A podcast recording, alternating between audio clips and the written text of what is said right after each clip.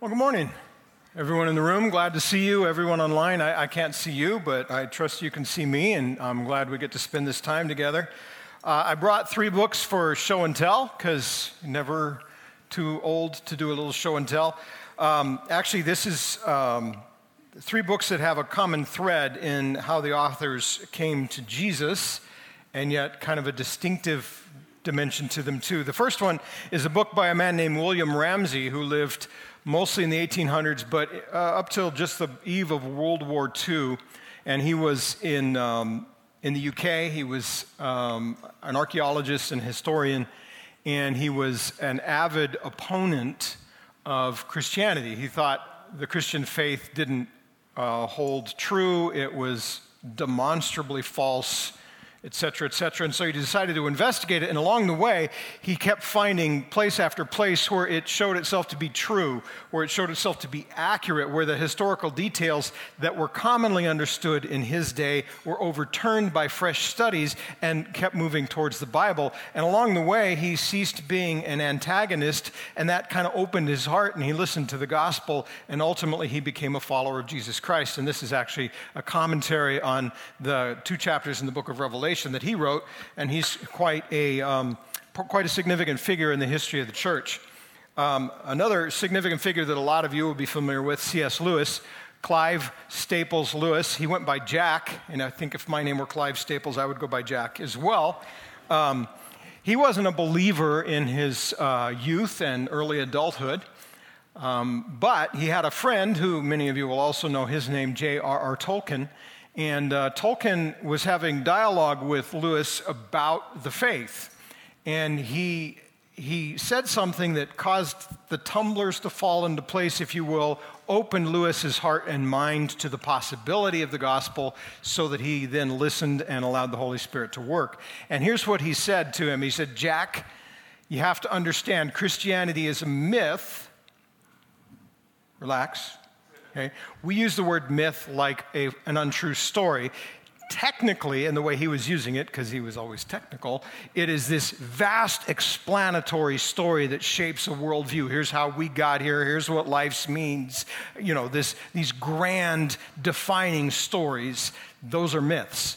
Whether they're true or not is a different question. And so, as Tolkien, who was an English professor, was talking to Lewis, who was an English professor and was accustomed to using the terminology technically, he said, Jack, think of it as a myth that's true. And when he opened his mind to that possibility, that kind of opened his heart to the work of the Spirit.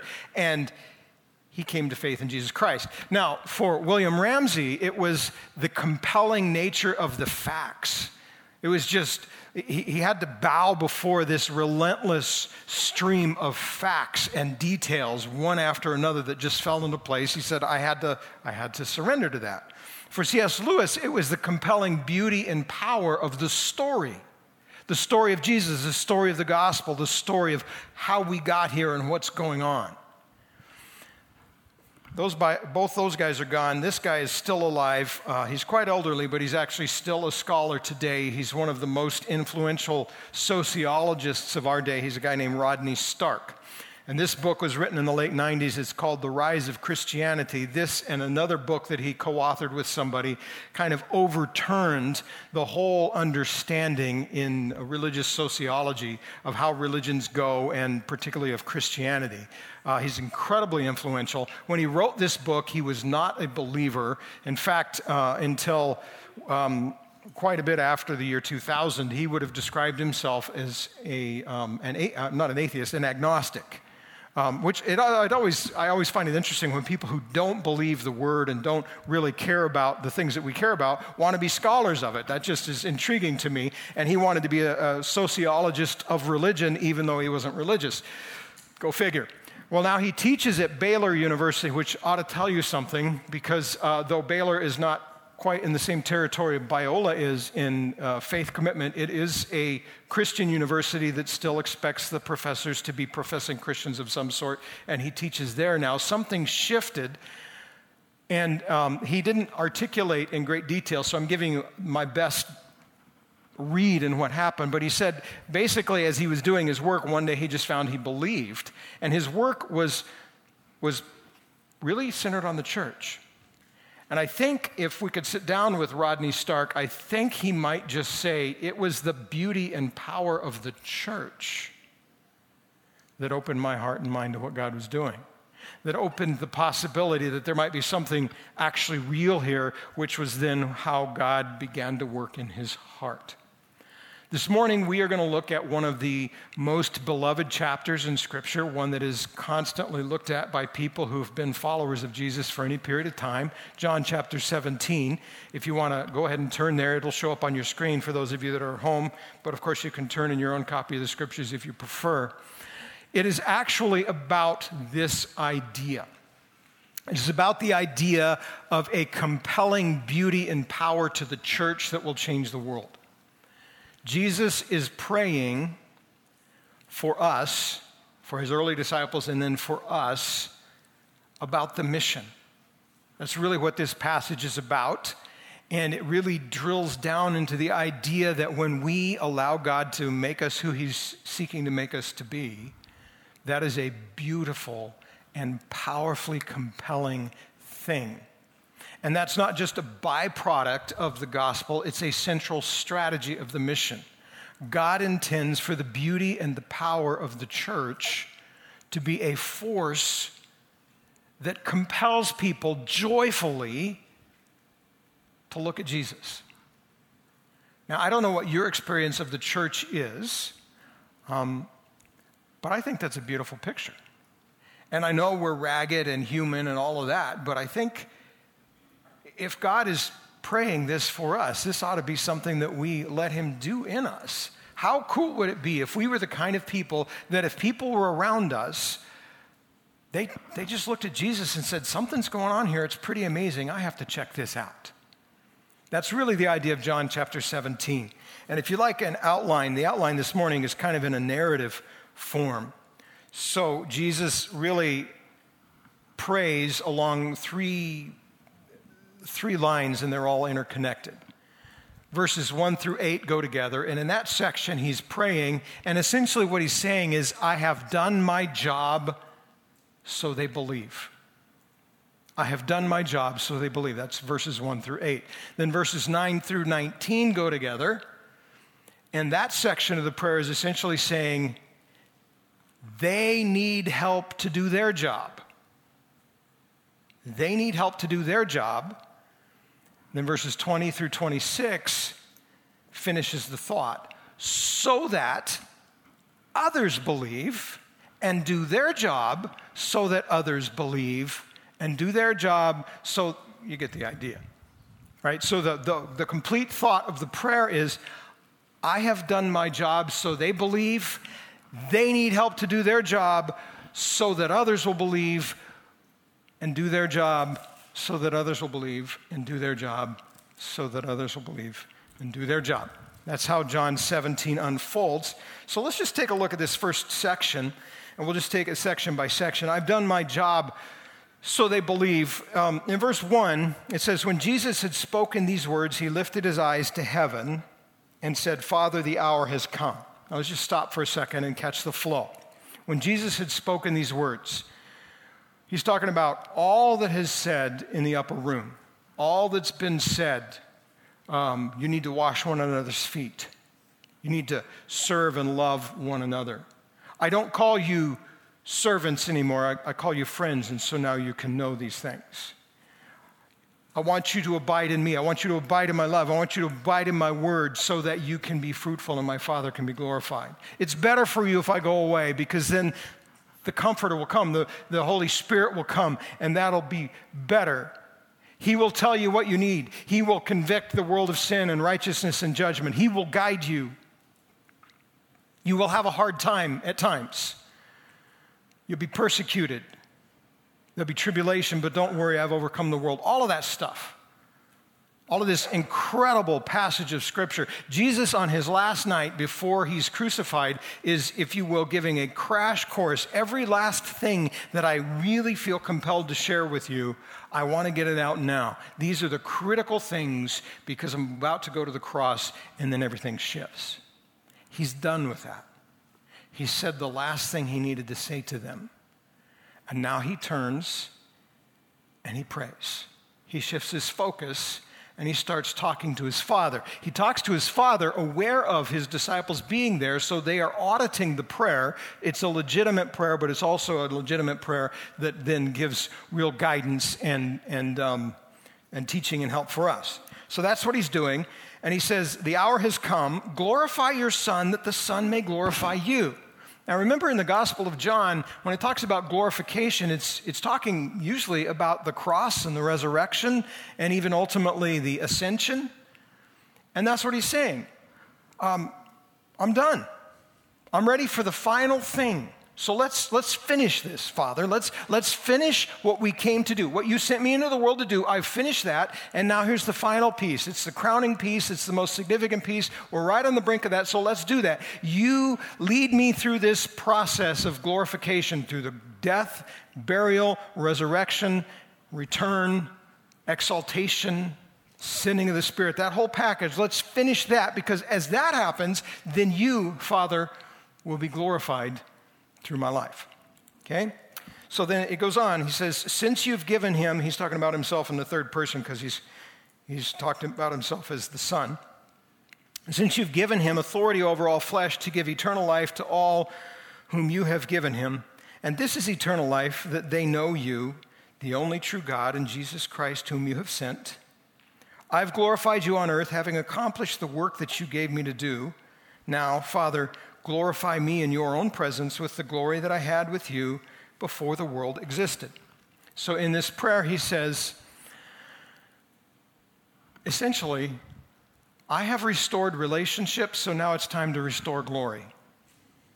I have restored relationship between God and people. When Adam and Eve chose their own rule, to be their own little gods, to say, here's how things work and here's what matters, to call the shots. It did a whole lot of damage. Most fundamental, it cut us off from the source of life, God Himself, and that relationship became uh, formal, distant. In some ways, there was no relationship. He didn't abandon us, but it was just not, there wasn't intimacy, and we didn't draw His life through us. And he's saying, I've reversed that. This is eternal life. You've given me the power to give eternal life. I have given eternal life. It consists in a relationship with you and me, a vibrant connection. That's been restored. Now, he's speaking about what's about to happen, but it's so certain that he's speaking as if it's already happened. That's been restored, so now restore me to the glory, because Jesus laid aside, the Son laid aside his expression of his full grandeur to enter the world. And now he's completing his work, and now he can go back to heaven, and now he can express his grandeur. Now he doesn't lay aside his humanity, but he, he steps back into glory.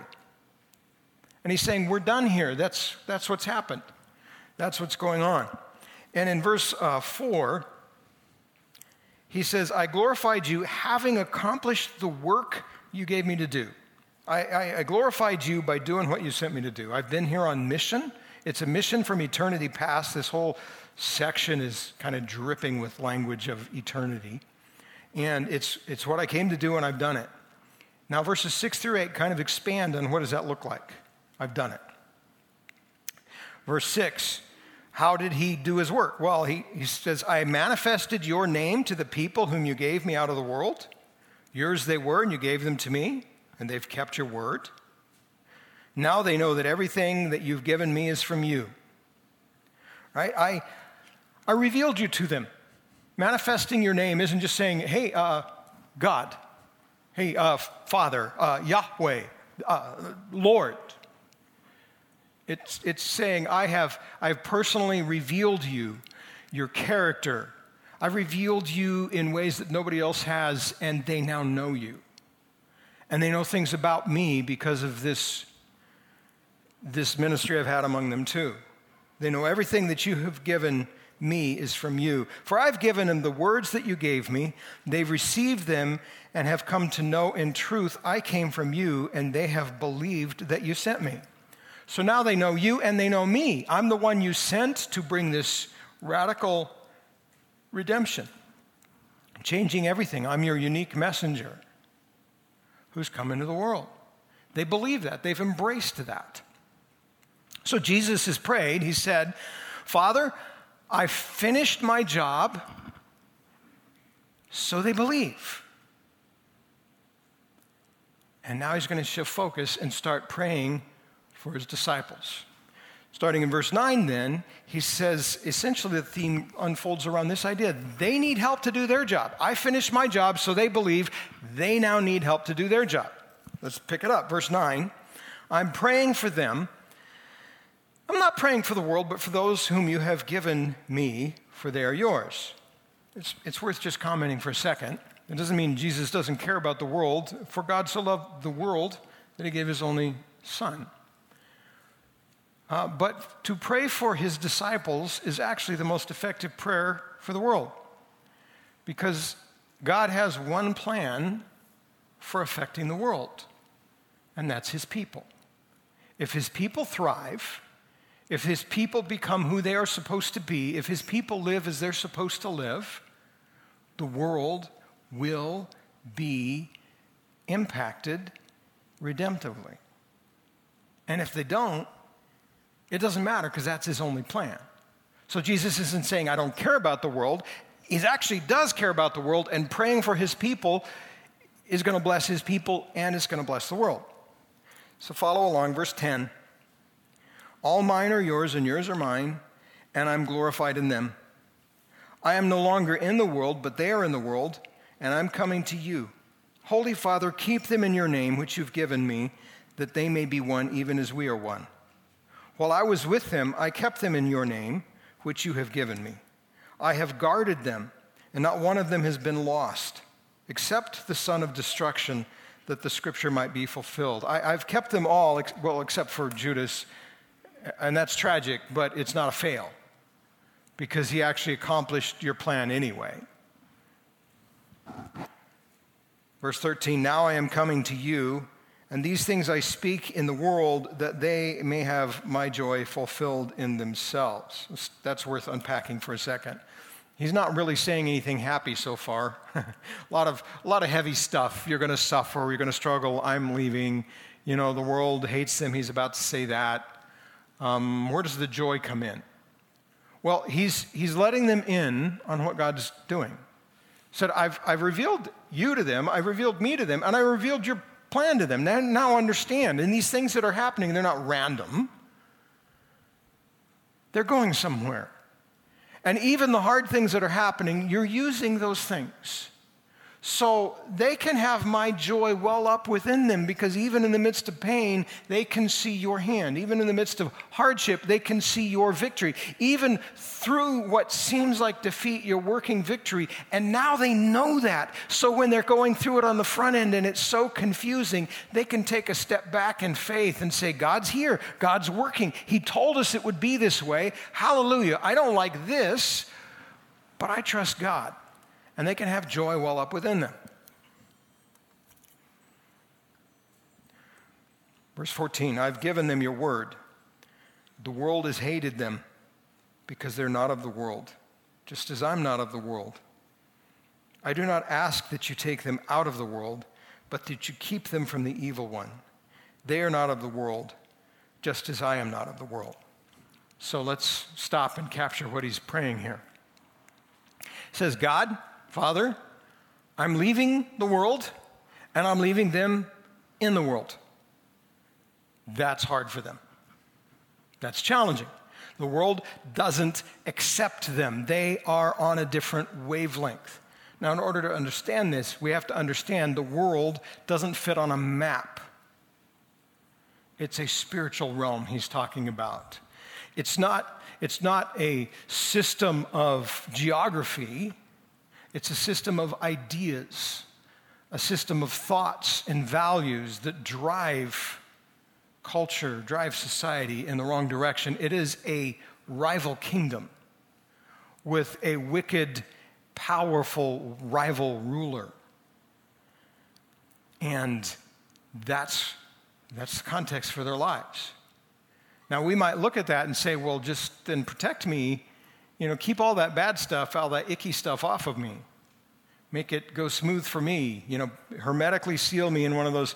You ever see what was a Jurassic World where they're in those little balls that can roll through the thing.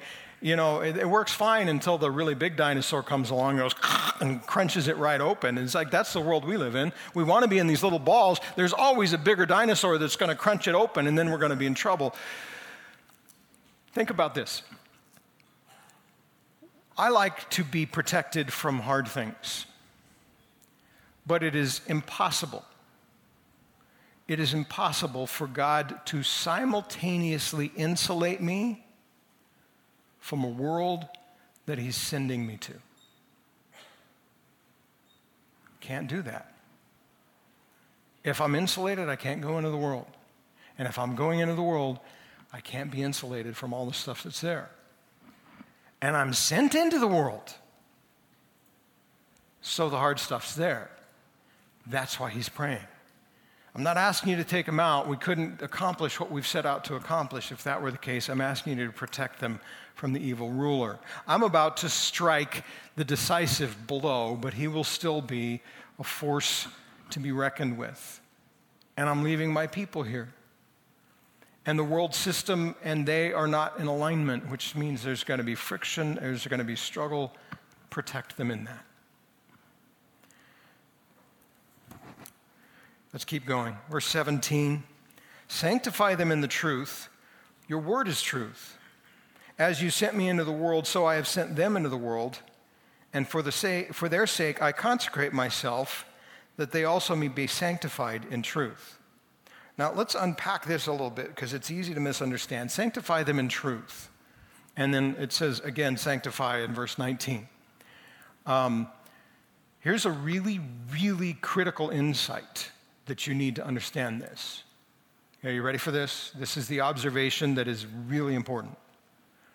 Verse 18 sits between verses 17 and 19. That's why they pay me the big bucks. That's why I went to all that schooling and study all those books. So I could tell you verse 18 is between verses 17 and 19. Wow, isn't that a great? Didn't that blow your mind? Actually, you don't need to have all kinds of education to just read carefully. If you think about it, if it's talking about sanctification and sanctification, but then right in the middle it says, what does it say? As you sent me into the world, so I've sent them into the world. That doesn't that doesn't seem to line up at first. Wait, I thought you were talking about holiness, and now you're talking about mission, and now you're talking about holiness again. And, and you're saying that you're sanctifying yourself. Some of your versions say that. My version kind of shifted it to say, what does it, consecrate, dedicate? Uh, it says consecrate. That's helpful. Same word all the way through.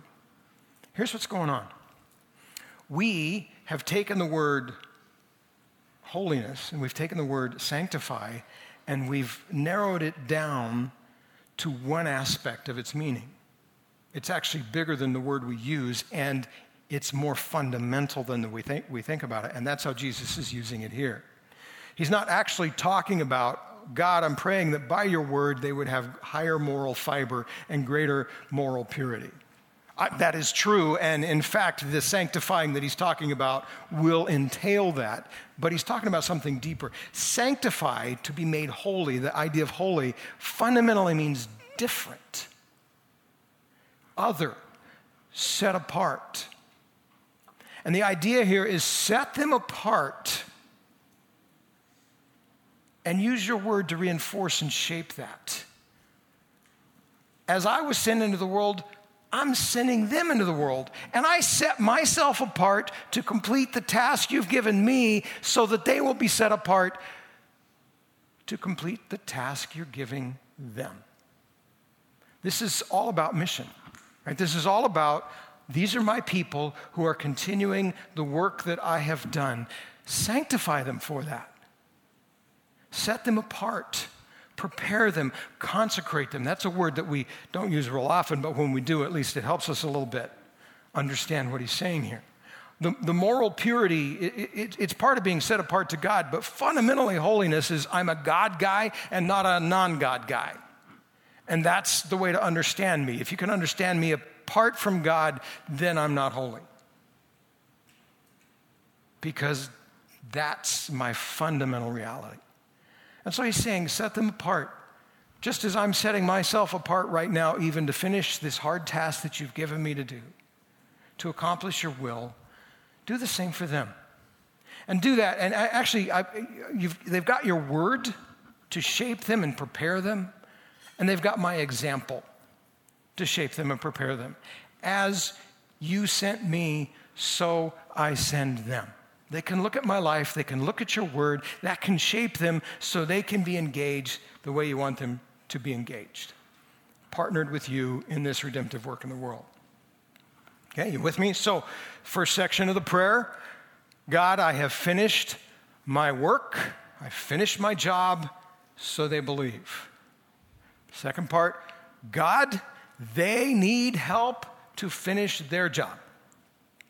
So they need you to protect them. I've been protecting them. You protect them. Keep them together. Protect them from Satan. They have the word, they have my example. Prepare them, set them apart, consecrate them, sanctify them for this. They need your help.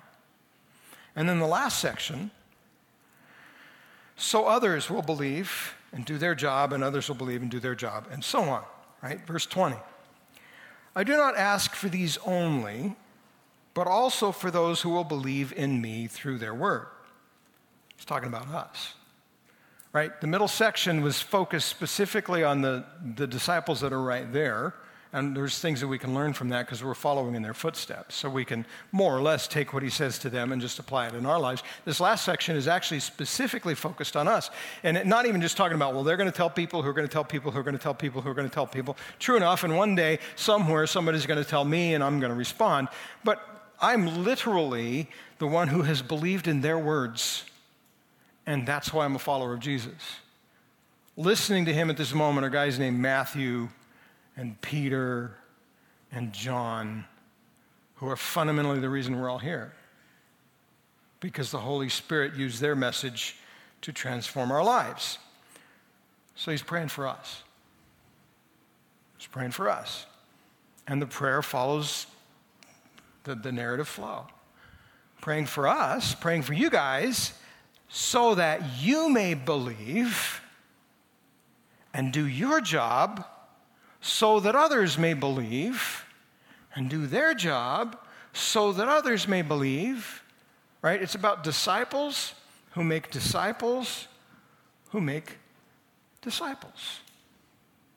And as he talks about that, he says something really, really significant. We'll continue on. Right? I'm praying not only for these, but also for those who believe through their word that they may all be one, just as you, Father, are, in, are in me and I in you, and they also may be in us. Right? I'm praying that they will have unity so that the world may believe that you've sent me. In other words, so that the world will believe the gospel.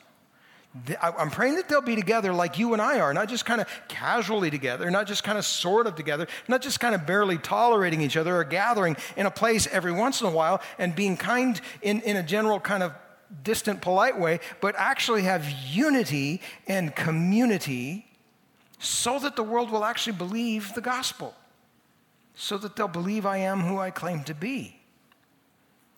It goes on, the glory that you have given me, I've given to them that they may be one, even as we are one, I and them, and you and me, that they may become perfectly one. He's basically just taking what he said and upping the intensity. The dial goes from a five to a 10. And he says, All of this, that they may become perfectly one, so that the world may know that you sent me and loved them even as you loved me praying that you will make them one in an extraordinary way so that people will respond to the gospel.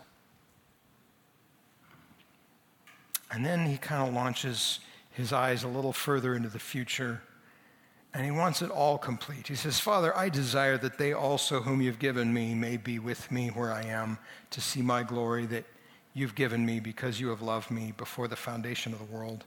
Righteous Father, even though the world does not know you, I know you, and these know that you've sent me, and I made known to them your name, And I will continue to make it known that the love with which you have loved me may be in them and I in them.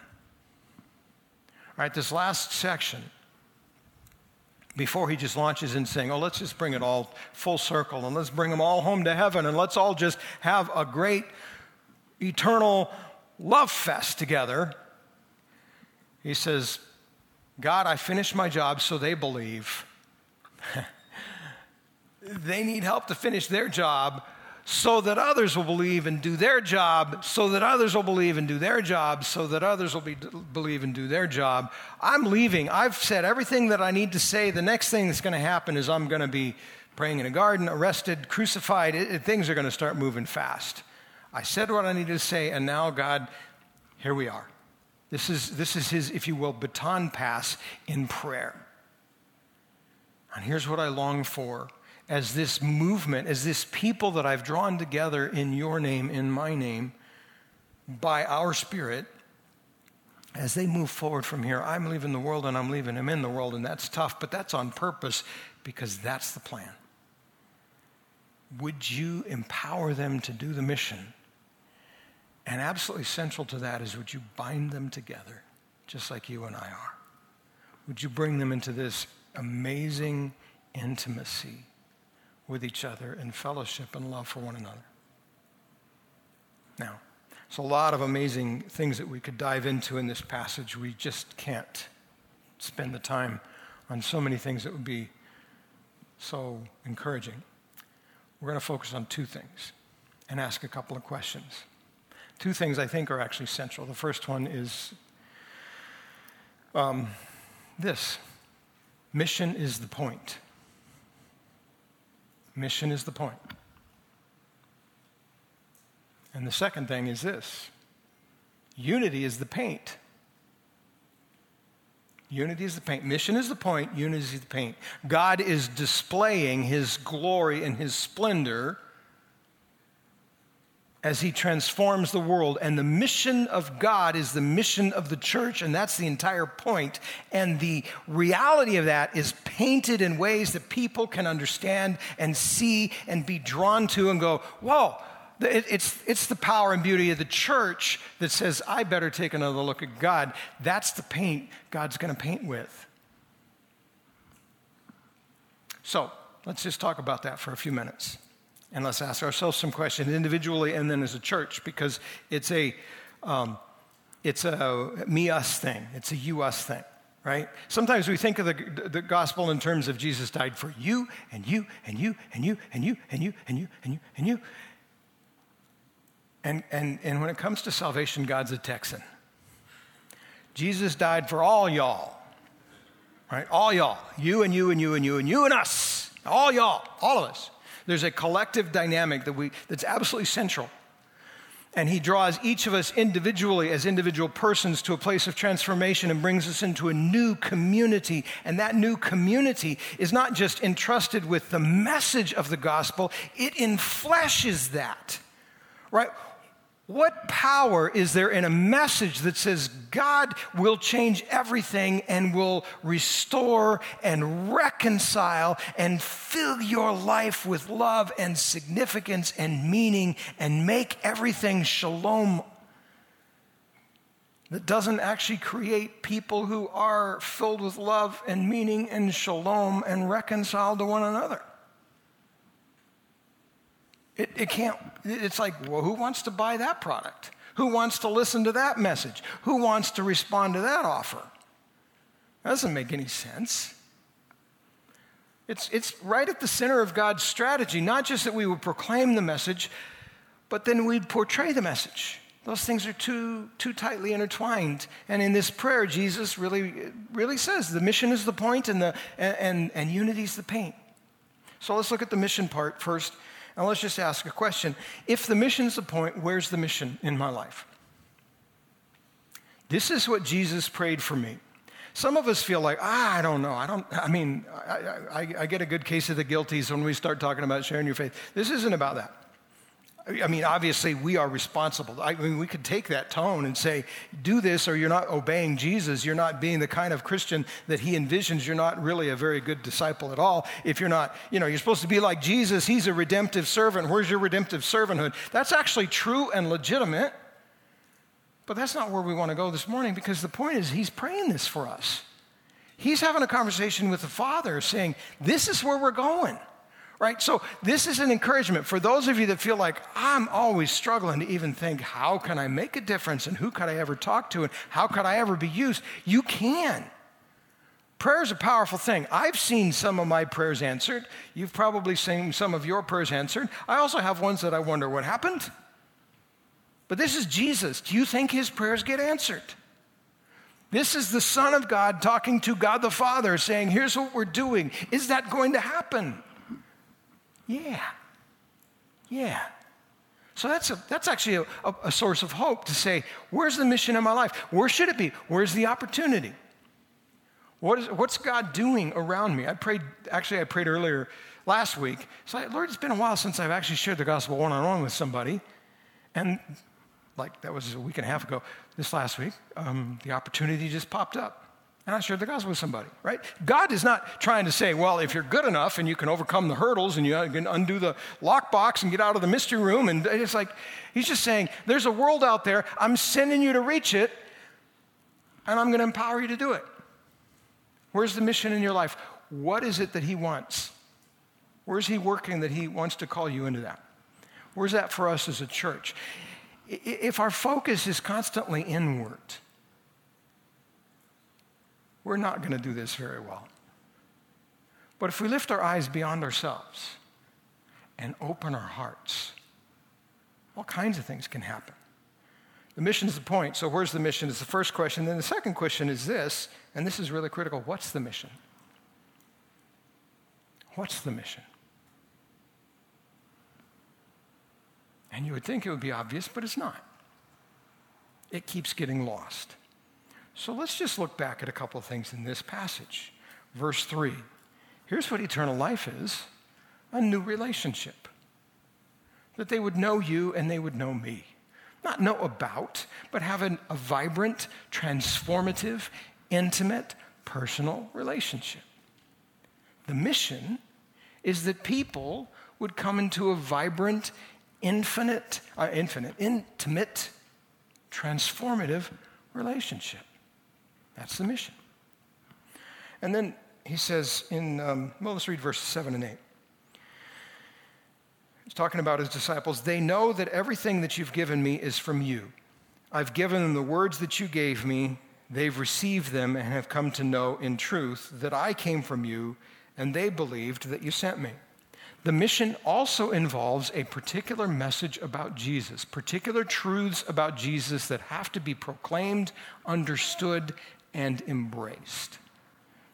It's really clear in verses 7 and 8. It's implicit in verse 13, shows up again explicitly in verses 20 to 23, again in verse 25. So here's the mission there's a specific message that must be proclaimed, that specifically calls out, highlights, and celebrates things about Jesus that must be understood and embraced. And in that, people can have a transformed, intimate, personal relationship with God and be brought into this new family of His people. That's the mission. That's what He says. I'm leaving here, I'm leaving them here, protect them because they've got a mission to do. You sent me into the world, and I'm sending them just like you sent me. They've got a mission to do. There's the mission. The mission is not caring for the earth. The mission is not getting the Supreme Court the right way and overturning Roe v. Wade. The mission is not freedom of conscience. The mission is not fairness in culture. There's so many other things. Now, here's the tricky part, and listen carefully. We are really bad at nuance, and that's a problem. We have got to get better at nuance because the truth is not always one, two, three, here you go. Everything I just talked about matters, and everything I just talked about connects with the mission in some way. It may be an entailment of the mission, it may be an just a, a, a display of the mission, it may be a result of the mission. But it's not the mission. The mission is that people come into a radically transformative relationship with God because of who Jesus is and what Jesus has done, and they join his family that is being transformed and changed in the world. And that family, because that sanctification isn't just set apart to that specific work, but it's set apart to be like God, live like God, think like God, act like God, that family will care for the earth well, will care for other people well, will care for how people are are, on the margins and maybe not treated fairly, we'll take responsibility and say, it's not all about what everyone does for me. It, that family will actually be able to navigate those issues better but I have to be really clear on what the mission is, and I have to keep that center. We have to keep that center. And then the other things may be an important part, but the centerpiece is Jesus. I was talking with somebody, well, I'll skip that for time. You'll have to grab me later. I have a really interesting story. Too bad you can't hear it. Nina, Nina. Um, I, I will say one thing, though, real quickly. It's very interesting. One of the things that Rodney Stark points out at a um, human level, which is all he was capable of at the time he wrote this book because he was not yet a believer, he was still an agnostic, was the culture in which the early Christianity rose. There were at least a couple of things that I find interesting that were fundamental to how the church was able to grow. One was how the church treated people who were mistreated, marginalized, put down, prejudiced against. In their culture, that was women and slaves. But it was dealing with people like that, how the church treated them stood out. The other key thing that he calls out, you can read it yourself, I'm not making this up, it's in this book. How the church responded to pandemic. Woo. If you could pick two things that are more central to what is in everyone's mind right now, unless it's how long is he going to go because I'm getting hungry for lunch? That's probably rising up in some of your minds. But other than that, those are like the two hot issues on our plate right now. And the early church thrived because of how they went through that. Wouldn't it be cool if we did too? What an opportunity. I think we've not done so well so far, but it's time for a reboot. Let's do better. Anyway, that was a freebie. And you can still ask me about that interesting story. I'm moving on because uh, unity is the paint. Let's talk about that for a second. You see how important he makes it? It's like that they may be one, that they may be one, they may be one, like you and I are one. There's this connection, by the way, with God. We don't have time to develop that, but John 15 keeps showing up again and again. Remember how he said, Abide in me, abide in my word, abide in my love. In different terms, all three of those saturate this passage, right? But he's really focusing on the unity of the church. It's the paint that gives the picture to the world. How is our unity? That's a struggle. It's been a struggle from the beginning. Diotrephes loves to have preeminence. I'll deal with him when I get there, says John. Euodia and what did you call Odious and soon touchy is what I also called her. What did you call Stinky? Odious and Stinky. So his, his name's a little better. Mine was soon touchy, right? Paul's dealing with this conflict in the church in Philippi. I was back in the day, right? James. It's like James is filled with, we're not doing this unity thing very well. First off, we're paying more attention to rich people than poor people, and then we're praising God and cursing others, and then we don't have things because we have this quarrelsomeness and we're biting and devouring one another. It's like, well, that's not a very good picture of the church. It's, it's no accident that in 1 Timothy 3, one of the requirements to be an elder is not being quarrelsome, because we so easily become quarrelsome. Or in Corinthians, Paul says, You know, why are you dividing up like this? I'm of Paul, I'm of Apollos, I'm of this guy, I'm of that guy. You know, that's eerily familiar today. Only now we've got more opportunity. It's not just who's my favorite person in the church, it can be anyone in the world. We can talk about, I'm of this guy, I'm of that guy, and we can start picking sides. And it's like, wow, we need to be together. It's hard. But it's not optional, it's not secondary, it's not even really important. It is part and parcel of the entire strategy of the mission. I pray that you would be in unity so that the gospel would be believed, so that people would accept me for who I really am. Why are we so quick to choose up sides and start whacking each other? That is not what God wants. Well, there's a lot of things, and these things are important. There are a lot of things, many of them are important, but here's a question. And I think this is a helpful thing too. When you're ready to divide, not to disagree, there's a lot of disagreement. And sometimes arguing in the best sense is actually helpful. Let's wrestle this through. Let's do it humbly. Let's do it in a spirit filled way, but let's argue our way to a deeper, greater understanding. And let's listen to each other and challenge each other. That's how we grow. That's one of the benefits, actually, of being a community. But community is destroyed when we start attacking, when we start dividing. What do we divide over? What are we ready to go to war over? Here's a quick test that I would suggest ask yourself Did Jesus pray for this? Because he did pray for unity, and it was a big thing.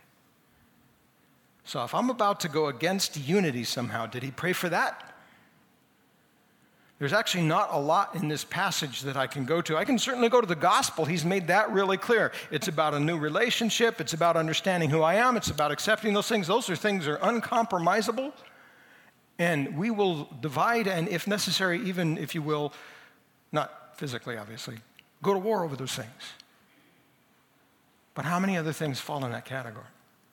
And how quick are we to make lesser things more important than they are, and in the process, destroy what God is doing and undermine the name of Jesus. Jesus will either be authenticated or nullified by how we live. We will either declare or deface the gospel by how we live. Unity is the paint that he uses to show the beauty of the gospel his new people living in a new way.